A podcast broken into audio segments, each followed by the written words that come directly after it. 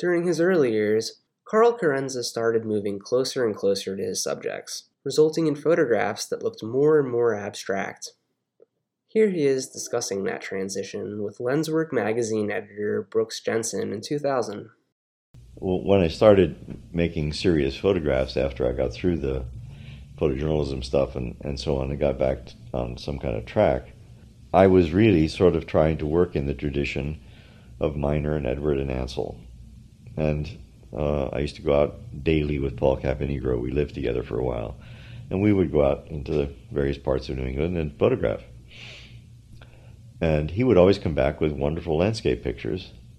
And I would always come back with mosquito bites and and halfway decent pictures.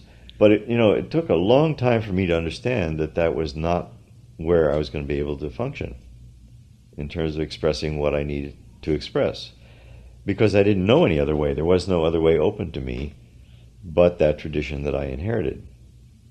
And so uh, until I found myself getting smaller and smaller and smaller in terms of the parts of the world that I was looking at, and closer and closer and closer, that I began to understand that I wasn't really interested in this landscape as a picture, though I loved the landscape. It wasn't that that was my picture. And so I began to be making pictures that were smaller and smaller and more and more abstract.